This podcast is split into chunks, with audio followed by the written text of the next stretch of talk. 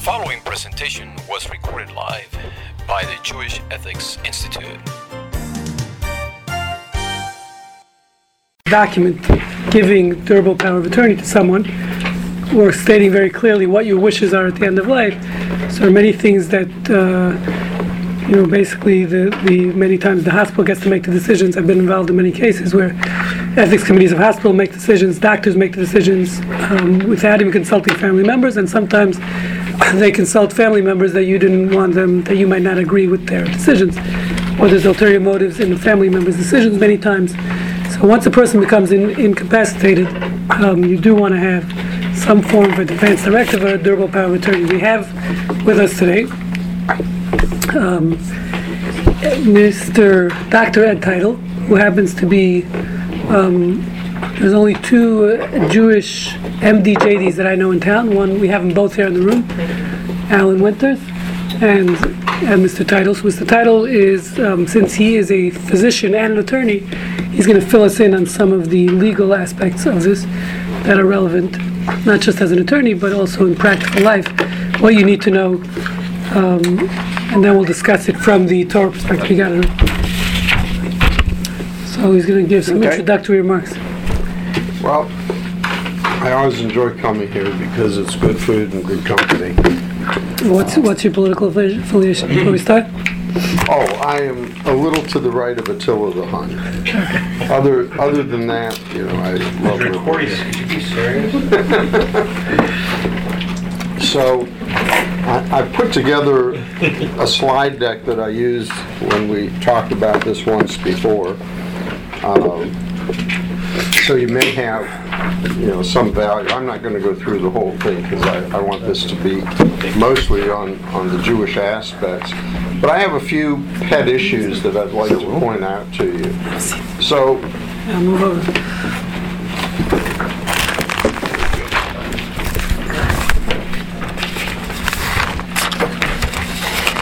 This, this stuff does come up in, in legal cases, and I think it's always fun to have at least a little bit of case law when we have a, a conference like this.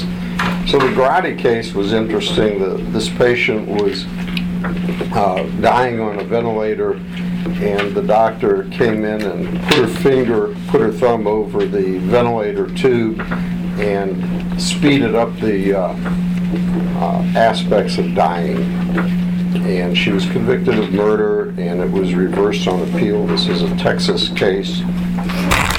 And it, it turned on the question of, uh, was this person still an individual at the time she hastened death by putting her thumb over the breathing tube? And the court uh, decided that the person was no longer uh, an individual under the definition of the law and reversed her murder conviction. She did go on and lose her medical license because her action uh, was outside the realm of accepted medical procedure. So, so at the end, she wasn't convicted. She was convicted at trial and the appeals court reversed it, murder. Murder. I, I'm sorry, it was, it was uh, manslaughter. So she was convicted of manslaughter for hastening the death of an individual, but it turned out that the court looked for a fiction to, to salvage her, and the, the fiction was uh, that based on the statute, she was not, the, the patient was no longer actually an individual because she only had agonal breathing and couldn't have sustained herself uh, on her own. So it, it was an interesting case and, and uh, so you always have to start uh, from the definition of death when you're looking at most of these cases. And this is really important when you're looking at legal wills and all end-of-life decisions, because the question is when do these things kick in? So, uh, living wills and durable powers of attorney don't kick in until the patient is, is terminal.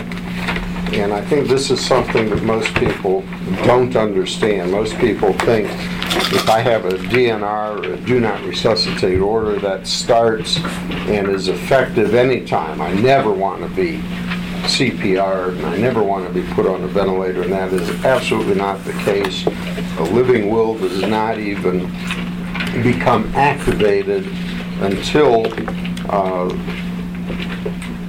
uh, until the patient becomes a qualified patient, and that qualification is that they're terminally ill in most, most Is there a- situations.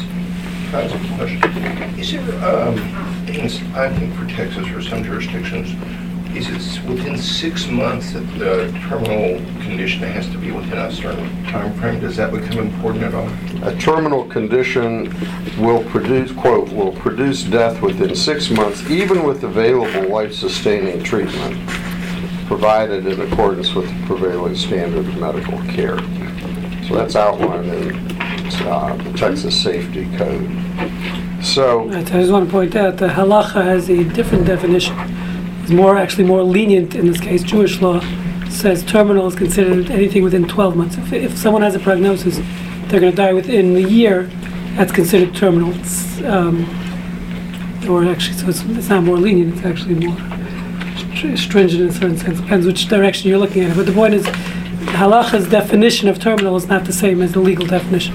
right. So it's important to know that it's 12 months as opposed to six, six months.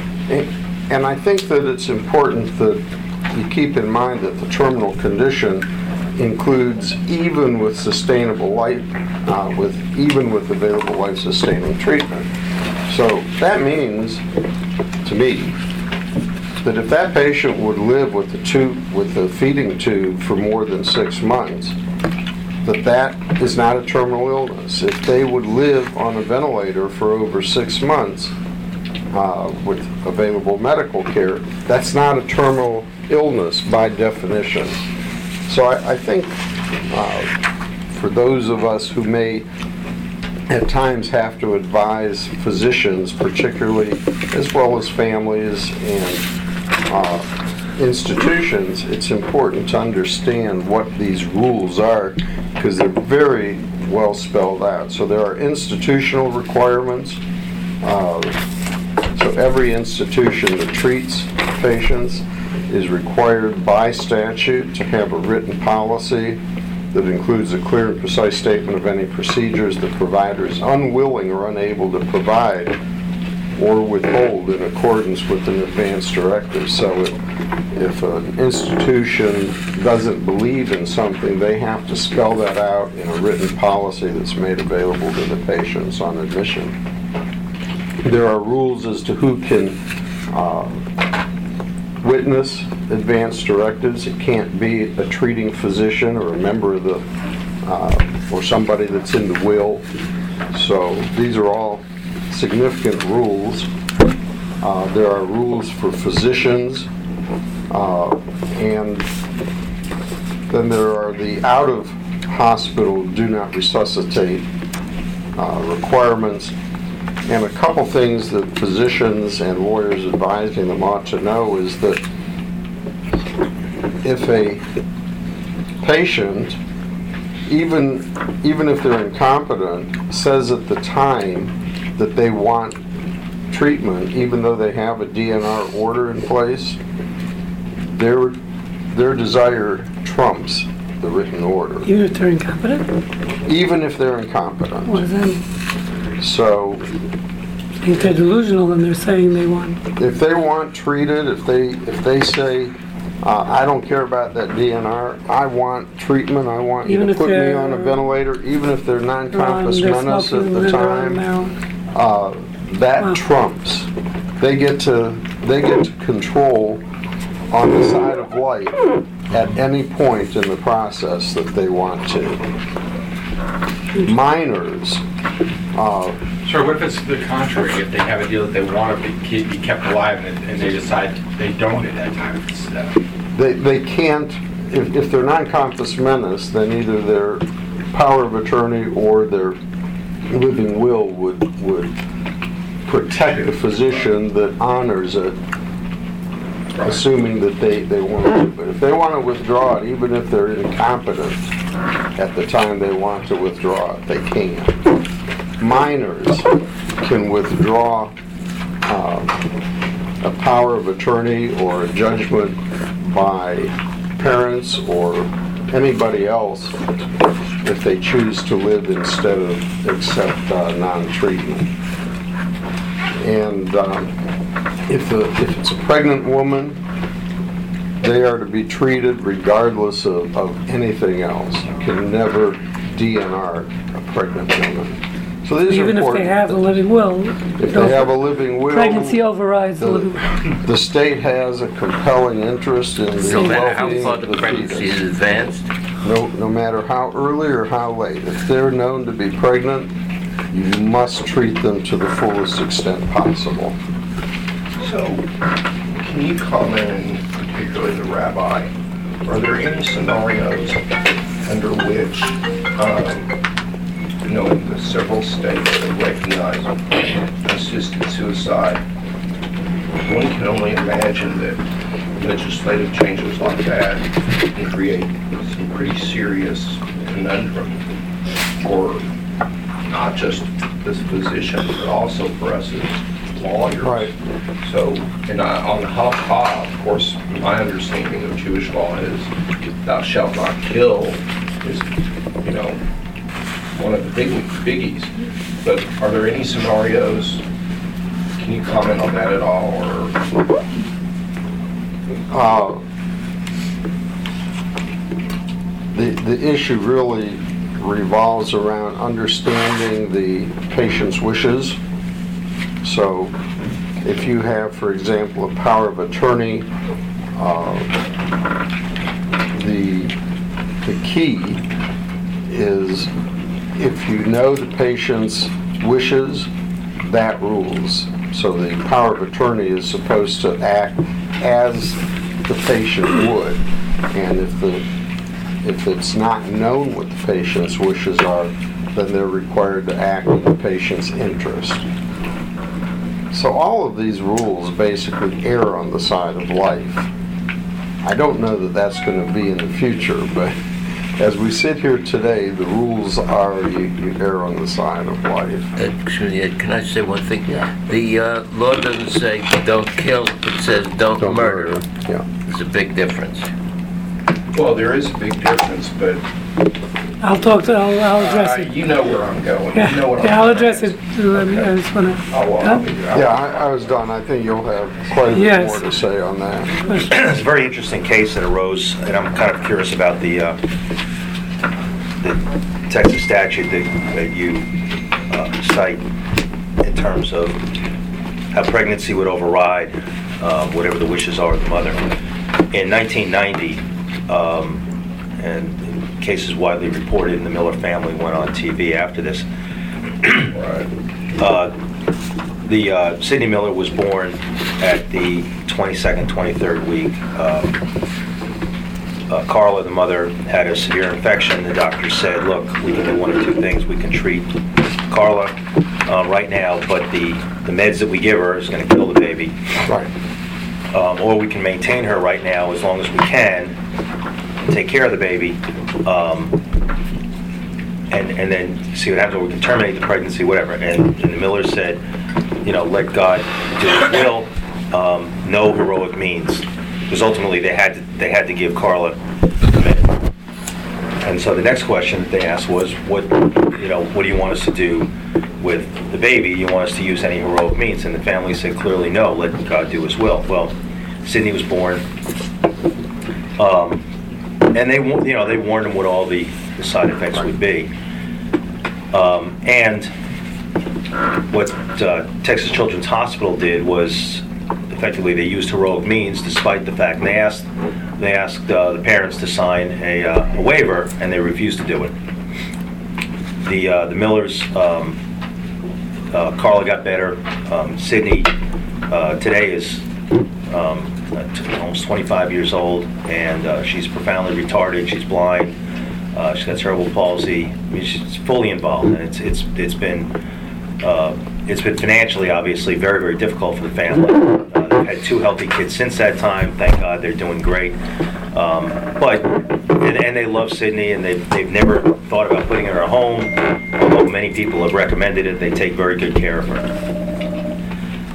The Millers sued Texas Children's for wrongful life. They got a jury award of $68 million and a 10 to 2 verdict, and the two uh, jurors that uh, were against the verdict both told the attorneys afterwards that the reason why they voted against the verdict was that they thought that the number should have been higher. Um, There was never, yeah, there was never an offer from HCA. Um, then tried to file for uh, bankruptcy, or they, they tried to put that one subsidiary, that's the uh, uh, Hospital Corp of America, who owned Texas Children's at the time. Not Texas Children's, I'm sorry, Texas Women's. I made a big mistake, I'm sorry, it's Texas Women's Hospital.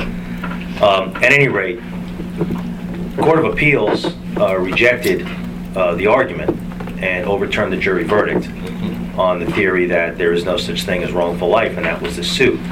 But from what you're saying, that probably was the better defense, is that whatever the Miller signed or didn't sign was irrelevant. I think they had a breach of contract um, claim in there as well, as I recall. I'm not familiar with that particular case, but, but at the end of the day, um, when, when you have truly conflicting uh, mother versus child, uh, the law really doesn't spell out a lot, but you would err on the side of the mother, and that certainly is Jewish law, I believe. So I think What do you think mean by, what do you mean by err on the side of the mother?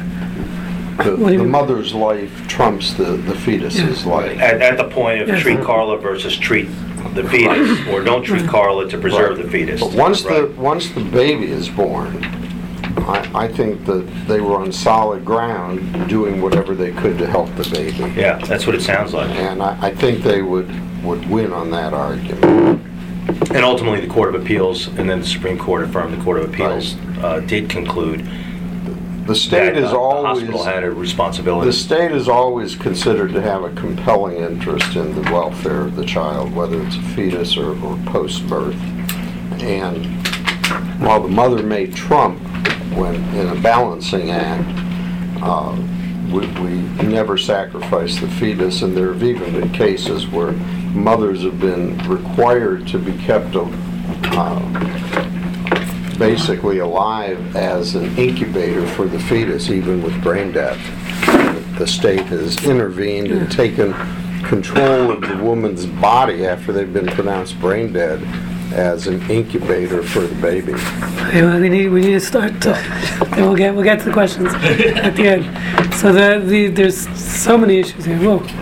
Um, uh, th- I think this is, just shows why it's so important to have a, a, some form of a living will, is because, I mean, there's so many potential issues, um, not only end of life, as we see, beginning of life, um, that can come up.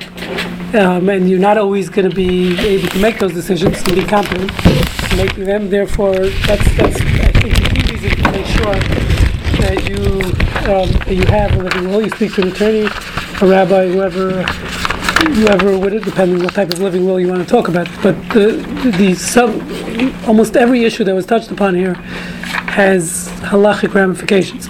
That means the Torah has its own view as to what, as you mentioned, what's considered murder, um, what would be, does how does quality of life play a role, how do you treat a, um, when, time of death, all these issues are, are discussed within Jewish law and many times contradict or, or are very different than what Texas state law or, or secular or all Western law might be. Um, so just to touch upon a few of them, the first thing is is um, we mentioned time. Someone the question of when's when is someone dead? that's a key question here in most of these cases. Is brain death considered death? Is not. So so the first thing I want to mention is I, this is my view is that the question of time of death, which we have today, meaning today in the medical world, is almost accepted in Western medicine that brain death is considered dead. Um, it is very in halacha. It's not clear at all. There are different opinions, as we'll discuss. But but more so, I believe it's not really a question. It's not a medical question because time of death is really, if you think about it, it's a theological question. Every religion, the time of almost according to all uh, the major religions, I can't speak for all of them, but for the ones I can speak for, um, is uh, death is defined as when the soul leaves the body. So clearly, that's not a medical issue. That's a that's a uh, theological question. So every religion needs to define wh- at which point the soul is leaving the body. So it really has nothing to do with medicine. Um, and and the question then becomes what happens if someone's religious values contradict um, what the law is saying is the time of death. So, for example, I, I had a, I was uh, um, I was testified in front of the, or I went attended many meetings at MD Anderson's uh, ethics committee where this this was an issue, where they had a patient, patient was brain dead, or or the patient was quality of life, but they felt they can't do anything for him. They want to kick the patient out of the hospital. And the family said, listen, we still want to treat, or we don't believe he's dead. Meaning, just because you're saying brain is dead, we believe as long as the heart is still beating, he's halachically still alive. So, what do you do in those cases? Um, is is that, and, I, and legally, I'm not sure the answer to the question, being, does the patient have a right to say, if the, the hospital saying he's dead, patient says no, but according to my beliefs, um, or the, the, not the patient, patient can't talk anymore, but the family saying this patient is really still alive. So how does that work? They force the hospital conti- to continue treating a patient who the hospital believes technically or medically Let me is just dead. briefly address that. The- The statute actually spells out a procedure for when there's a disagreement there with, uh, where the institution is required to treat against their own best judgment for the patient's family has 10 days to find a location uh, that would either appeal it or find a location that would accept the patient under their terms. So there is a pretty detailed set of rules for what to do when there's a disagreement between the institution the family on. on In the cases that I was consulted on, two cases, uh, MD Anderson, there was no, like, I mean, the family had a threat with a lawsuit until the hospital finally complied.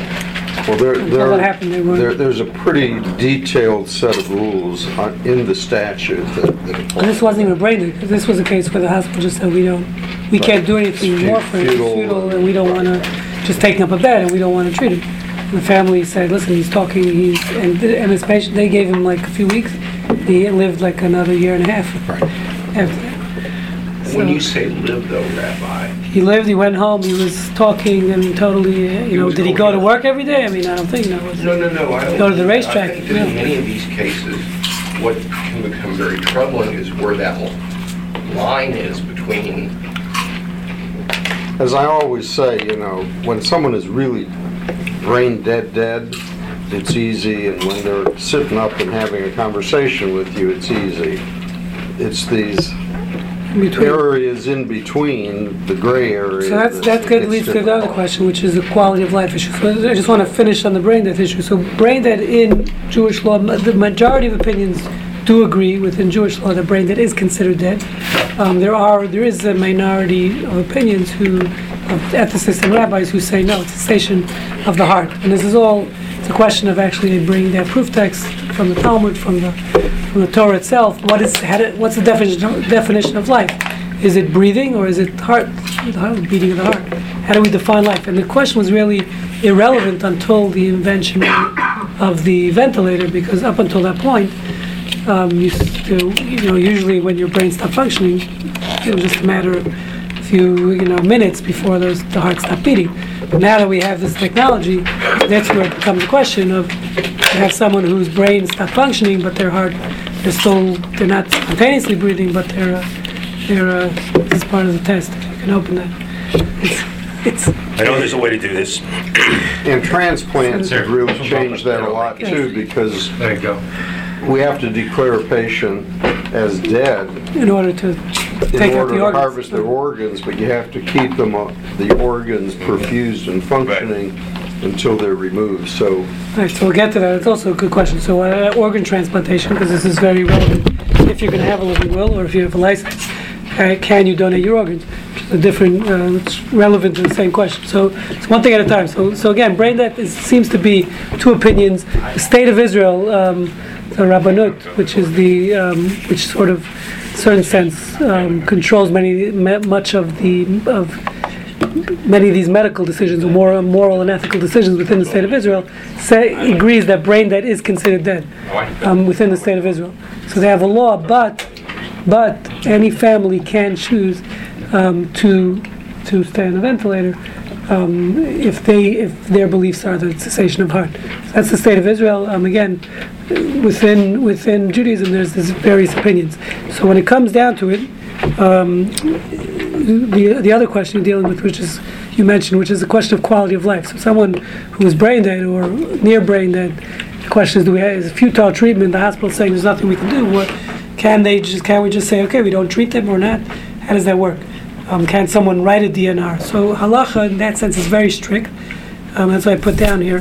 The sense of quality of life, almost um, I, I don't say never, but rarely plays a role in these decisions because again the, the concept is, and if you see it on top here in D, on the second page, the concept is that um, in I think it's it's it's I wouldn't say it's one of the moral problems I think in this country is we define people by their their lives, by their productivity, by how much money they make, um, you know whether they made their first million or not. That's how we define um, human life, which is not the way the Torah defines it. So we, what the Torah says is human life is inherently of infinite value. It means if someone's going to be alive, even for one second, the fact that they're not producing and they're not uh, making millions doesn't um, make their life any less value. Um, the fact that they're not productive in any which way, just being alive, if you view, if no, which is really the Torah's view, if you view life as life in itself is of infinite value. So it means one second of life um, that someone could live one second longer or 10 days longer is of infinite value because obviously you can't, you know, it's one day or 24 hours or even an hour is very important. So, for example, the Talmud talks about if you have a building collapse, like you have, let's say now in Nepal, so an earthquake, is a building collapse, and there's someone, they, you come to a to a patient, you come to a victim who's underneath the rubble, um, but you, there's no, it's Shabbat. So, of course, you'll have to violate Shabbat to save a life. Now, once you deem the person dead, you have to stop removing the rubble because you can't violate Shabbos to save a corpse. Okay, once the person's dead, you can't violate Shabbat. Just just to get a corpse out, you can do that Saturday night. You can wait till the next day. Save a life, of course, you violate Shabbat. So says the Talmud. Let's say you come to a corpse and you're not sure if he's alive or not. Let's say the person's skull is smashed in and you know they're only going to live for another hour or two. Okay, says the Talmud, you're still allowed to violate Shabbat to save that person, even though you, you know there's no question they're only going to live for another hour if you rescue them. Because since, again, this concept of life is of infinite value, quality of life is irrelevant. There are cases we'll see it is relevant, but in most cases, the fact that you this person can live, you have an obligation to rescue that person. Okay, um, now, and that's also where the Talmud discusses what's how do you define if the person's alive or dead. In Those days they didn't have the technology. Is it autonomous breathing? Is it deep, in those days they would just put a feather in front of the nose of the person, see if the feather moves. Um, or do you check the heartbeat? Do you have to check for pulse? Meaning you're removing the rubble and you're at the bottom half of the body, um, or you're starting from the top. Do you have to stop once the, you see the person's not breathing? So there's a lot of discussion there about the definition of death. Again, it wasn't such a practical question in those days, um, but but this this issue of quality of life is a very important uh, concept, um, where quality of life almost rarely plays a role. There are going to be cases where, let's say, so therefore DNR is almost irrelevant. The person can't just decide they have cancer and they're not going to be treated, or they're just going to say, you know, I don't want to be treated, or if I have a heart attack, don't resuscitate me. Because since, because the key point is, which is the next point here, which is in Western ethics, in medical ethics especially, um, but I think this has become a predominant factor in, in all ethics, which is autonomy. That the patient has a right to decide what's going to happen to their body. Okay, it's my body, I get to decide, right? So, and I think we discussed this here in the past in a different context. Uh, we don't believe in you know, the feminist creed of our bodies ourselves, we own our bodies. Therefore, we get to decide what we do with our bodies. Judaism doesn't believe in that. We believe you don't own your body, as Rush Limbaugh says. You know, it's on loan from God, right? Our, we're- our bodies are on loan from God. For Rush 80 Limbaugh says that? not our bodies. He says the brain is on loan. But, but that's a different story. So. Quick question. Well, let me, let me just finish my point and then I'll, my, my, my thought. So, uh, so the point is, since we don't own our bodies. You, we can't make the decisions what happens to them since they're not ours to decide. So just because we decide we don't want to live anymore, just like, which it's interesting because even in American society where autonomy rules, patient autonomy, you get to decide. But of course, uh, almost every state still has a law, as you mentioned before, you can't commit suicide, right? You you get arrested if you attempt uh, suicide, right? So they'll take you away in handcuffs, right? Only if you fail, right? So the so the point is clearly we agree that there's some line that you don't have a right to decide what happens to your life. Okay, even even in our American society. So halacha is the other extreme, which says we never get. It's not up to you to decide. A person is diagnosed with an illness, they can't say, "Well, I don't want to be treated." Um, you know, I'd rather die. Okay, I have a brother actually who's a physician. He he, uh, um, he, he when he turned over fifty, he said you got to get a colonoscopy.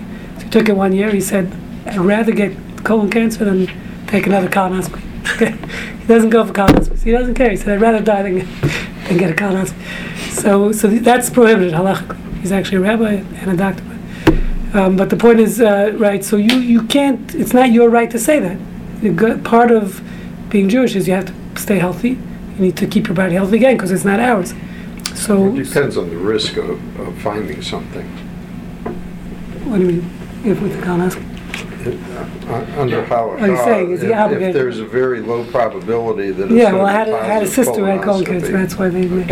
So, uh, so, um, yeah, you're right. Obviously, it doesn't mean you have to take every test out there daily. Uh, but the point being is, so this concept of autonomy is is a key point where halacha disagrees with Western ethics.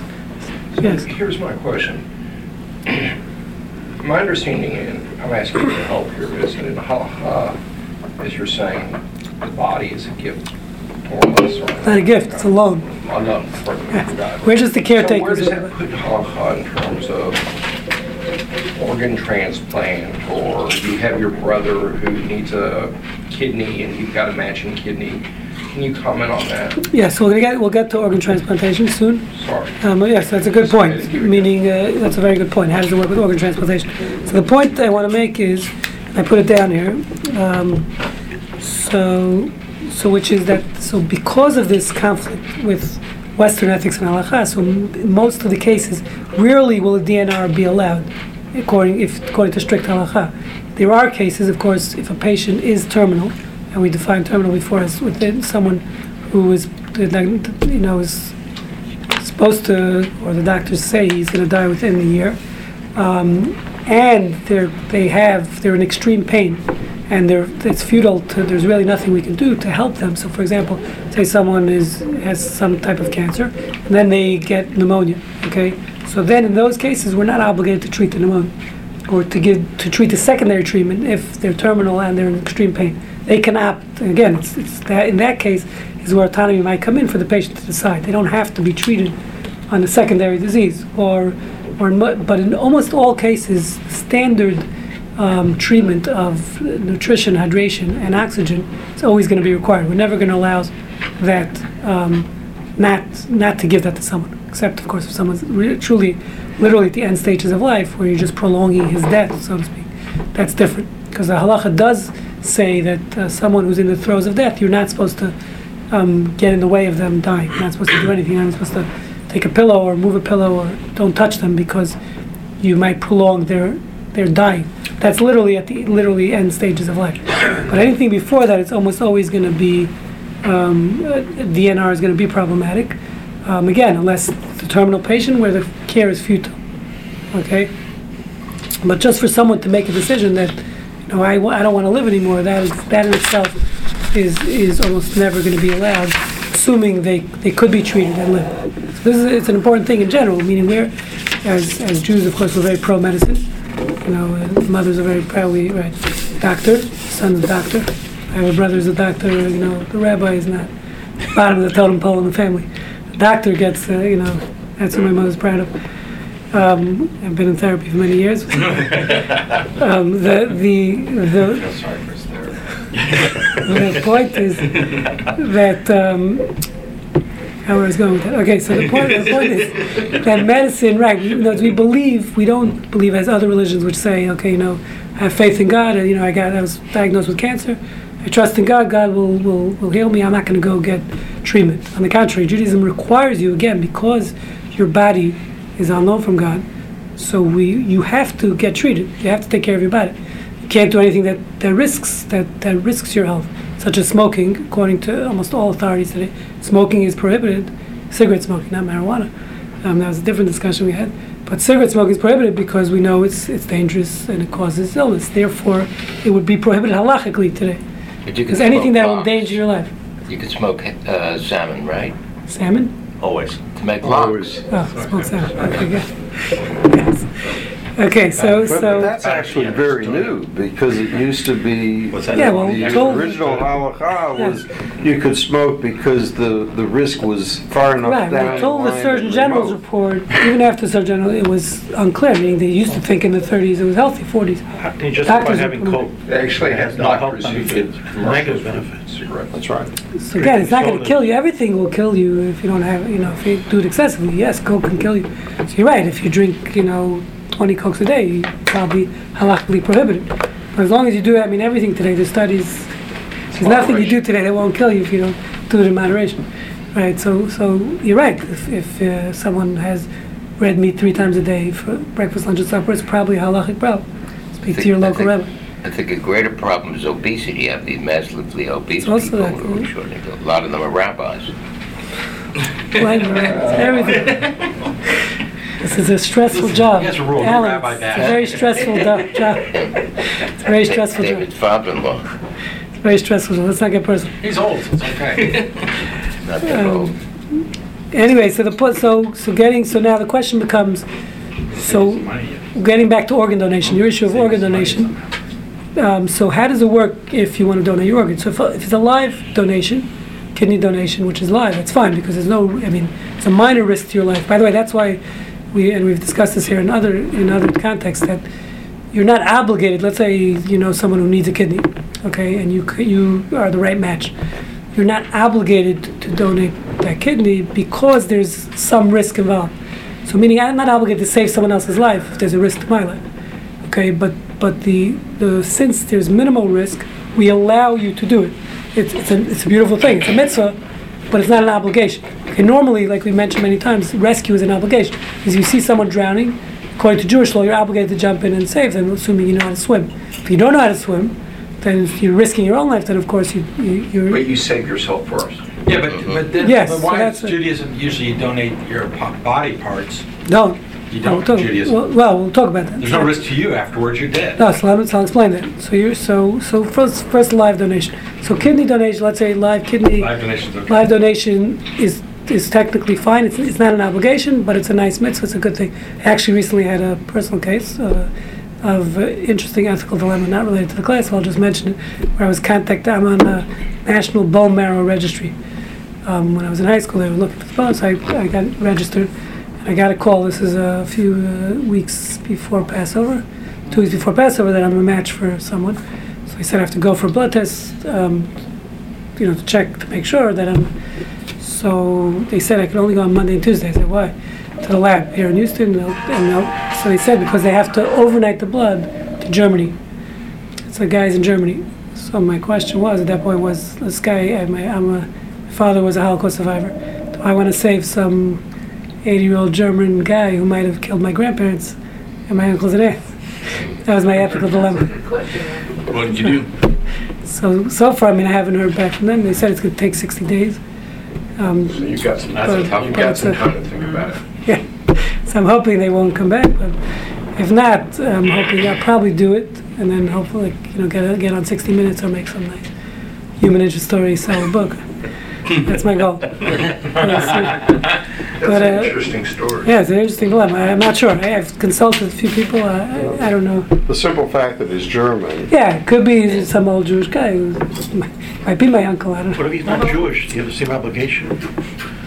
Or feeling? That's, uh, we can't talk about it with the tape recorder on. Is it a But, uh, It's still a mitzvah that he's mitzvah not to give to the Jewish? non-Jewish guy? It's not so simple. I don't want to myself. This is going on the web, but but technically speaking, the Torah, the obligation of rescue, it says, "Osama dam recha," do not stand idly by. your fellow's blood. The assumption it means someone who fellow fellow Jew. That's the yeah. That's a simple interpretation. Doesn't mean you can't do it. It just means you're not you're not obligated. For fellow Jew, you're obligated. For So, quick question. If you're, if you're dying, you're going to die next hour, couple hours, imminent. Can you donate organs? okay. So here's the question. So so okay. Let's get that Like a now. heart. Take that to uh, non-life donation. So so basically, the way the, the issue is like this: if you believe brain dead is dead, then there's no problem because once you're dead, there's no. It's a myth. People think Judaism is against organ donation. On the contrary, it's a mitzvah. You can save someone's life. It's a beautiful thing. People say, "Oh, you're not going to get resurrected, not getting buried with all your parts." Everything gets overridden in the Torah. Any commandment gets overridden to save a human life. There's no question about that. The question is, you can't kill someone to save another life, as we said. So, in other words, if you want to donate your heart, someone who needs a heart, and you're still alive, you can't do that. So, so it boils down to this issue of before of the time of death, meaning if we say brain dead, halachically, according to Jewish law, is dead, then of course there's no problem. The person is on a ventilator, they harvest his organs. You, it's a mitzvah to donate all your organs to save someone's life.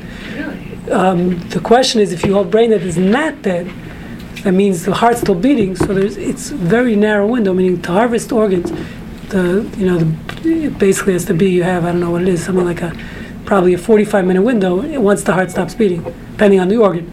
Different organs have different, sh- uh, like say shelf life, whatever you want to call it. Yeah, I, Okay. I think I think I've heard for some reason I have it in my mind that Jewish law was against. No, so it's a myth. That's what I'm saying. It's, Is it it's because people don't Messiah know. comes Total back, myth. they're It's autopsy. It's ridiculous, but you're saving a life. So everything Okay, that's no, I. I like the idea. I- Total I- myth. too, but I It's a didn't total think myth. The about it. problem is like this. So this is the problem. If you put on the back of your license that you want, it, you just check off donate your organs. Problem is in many cases, and there's a shortage of organs in this wonderful country. You don't get as good Um, medical care. No, there's good medical care, but they might harvest your organs a little too early when you're still alive. Okay, eh, when how are halachically still alive. Okay, and then the problem is you're killing someone to save someone else's life. That's murder. You can't murder someone to save someone else's life. So that's the issue. So the solution so is. you're worried about whether you get the mitzvah or not at that stage in your life? Of course, you're going to come up the pearly gates. You want to get every mitzvah you want. Yeah, but you can only get mitzvahs while you're alive. Yeah, but here's that's the point. You could even get brownie points after you're dead, because if someone's living because you, so that guy's thicker. As long as he's doing mitzvahs, now you're going to be getting you're getting all those brownie points. But I want to so I want to point. I'm going to pass this around. So this is a beautiful uh, thing. I'm not coming here. I'm not coming here to promote them. So it's called HODS. So they have a website, hods.org, which stands for Halachic Organ Donation Society. And what's this amazing thing these guys did? So what they they did is have an organ donation card, which says the first thing is um, is you put the number of your rabbi on the back. So something happens to you, they have to call your rabbi to approve. Anything gets to, they can't harvest anything or do anything until your rabbi approves. Don't put my number, please. Um. Okay, um, that's number one. So so it has your emergency contact. But the the other amazing thing is it has here where you can check off what your when you want your or your heart your organs harvested. Number one is it says here. I'll read you the back here. It says, ah, "I, Yossi Grossman, agreed to donate my organs for the life-saving transplantation, not for research because again, it's only to save a life. You can do it. Research would be the problem you're talking about because you don't desecrate a dead body just for research. Okay, so it's not for research and only after the option checked below. So the two options checked are like this irreversible unconsciousness and irreversible cessation of autonomous breathing, confirmed by whole brain death, including the brainstem, diagnosed by clinical testing, including apnea tests, and confirmatory blood flow testing. This is the opinion of the chief rabbin of Israel. That's option number one. Option number two is, which I have checked, is irreversible cessation of heartbeat.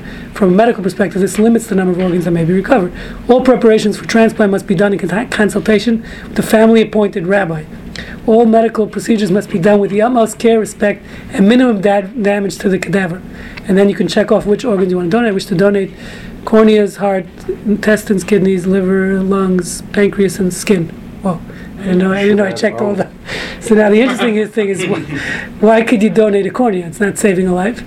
Um, so this was a case, fascinating case. I don't know if you remember. This was like 25 years ago in Israel. There was a, a girl from New Jersey who was blown up on a bus, one of the bus terror attacks, and her father, her name was Lisa, uh, Lisa or Lisa Flat. Flatow. Remember that story? Lisa Flatow was her name. Flatow. 18, uh, 17 year old girl, 18 year old girl.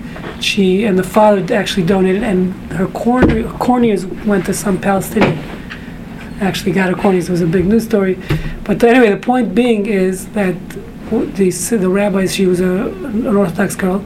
The reason why she was allowed to donate her corneas, even though it's not saving a life, is because the Talmud says that someone who's blind is as if they're dead. So we view uh, curing blindness as saving a life. Just an interesting side note.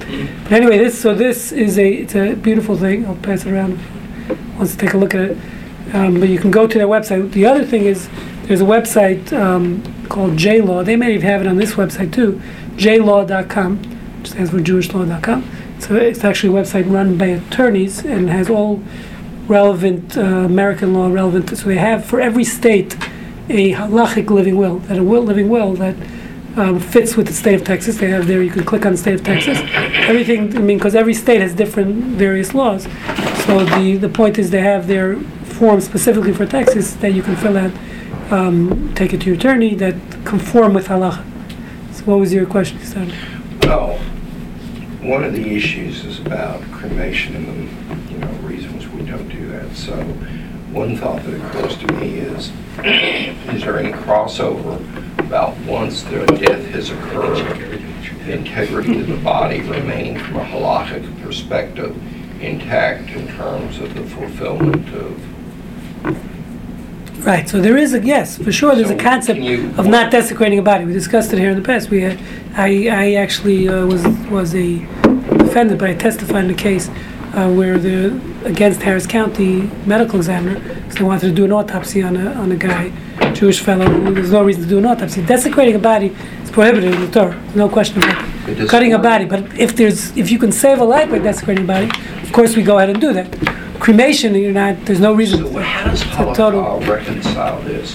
Because my understanding, and again, I'm asking, is the reason that we don't do autopsies is because ultimately when the Mashiach comes, is to come, he, That we're gonna have. recycled. That's not the reason. The reason That is it's isn't- prohibited to They get desecrate a recycled body. now.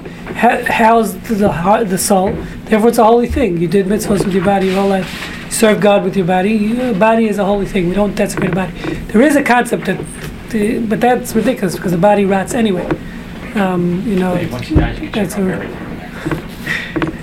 Under, under American jurisprudence, there's a big difference uh, in pre-death versus Right. post-death because prior to death, most of these issues are resolved under privacy issues versus property issues which uh, obtain after death. It it becomes quasi-property. Right. Right, I- I- Right, so and Jewish law, it's not a property issue. It's, it's an issue of, of the body itself. The body is holy. Even if I, even if, according to Jewish law, technically, obviously legally, it's not going to work. But I've actually been consulted on cases like this where the, the, the, the deceased person wrote they want to be cremated, and and according to halacha, you're not allowed to listen. You're not, you're not supposed to cremate them, even if they asked to be cremated. According to Jewish law, you're not allowed to cremate a body, so you can't, shouldn't do it, even if it's against the wishes of. It's gone to court. There are cases. The reason, and the reason for that is what? because the body is, is uh, it has to do with the resurrection. There's a concept. Torah says you should be buried in the ground. Torah says you should bury your body in the ground, and part of it is the assumption is because of the res- the future resurrection. I had a case actually where I was consulted on where there was a Holocaust survivor whose son claimed that his mother wanted to be cremated. Um, he was the only son, and he said she had lost children in Auschwitz, cremated. And she and this is what the son claimed is she wants to go the same way her kids went, which was Wow. fascinating case. And the, and someone hired a lawyer to fight the son in order not to have the mother cremated. And they consulted me, and there's no legal standing. The son said this was her wishes. I mean, there was nothing in writing, but so we didn't end up going to court. It was ridiculous. But I I met with the son. I tried to talk him out of it, but it didn't work.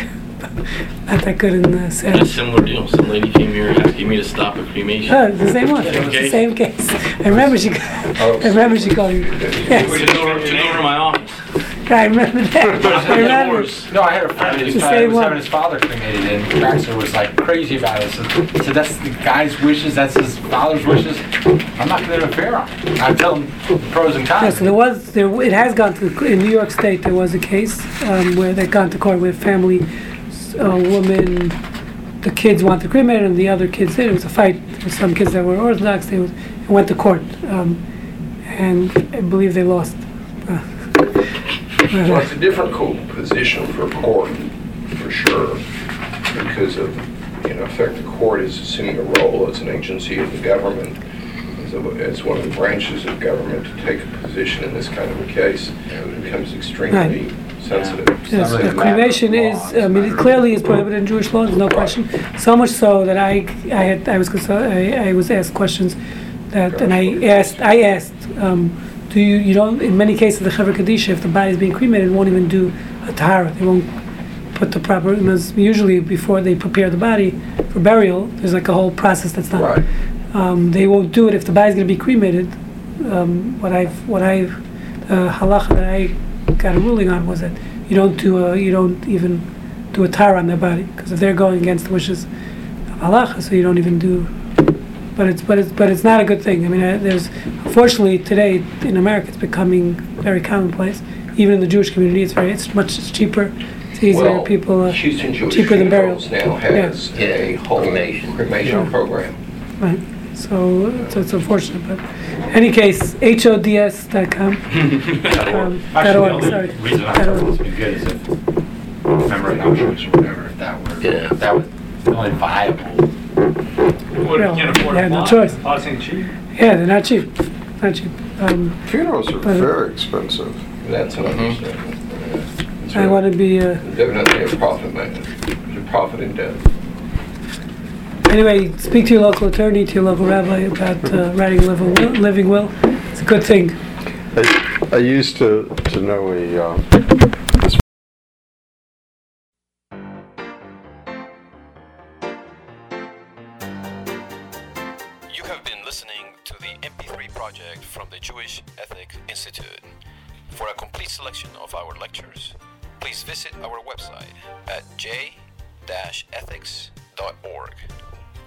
Shalom.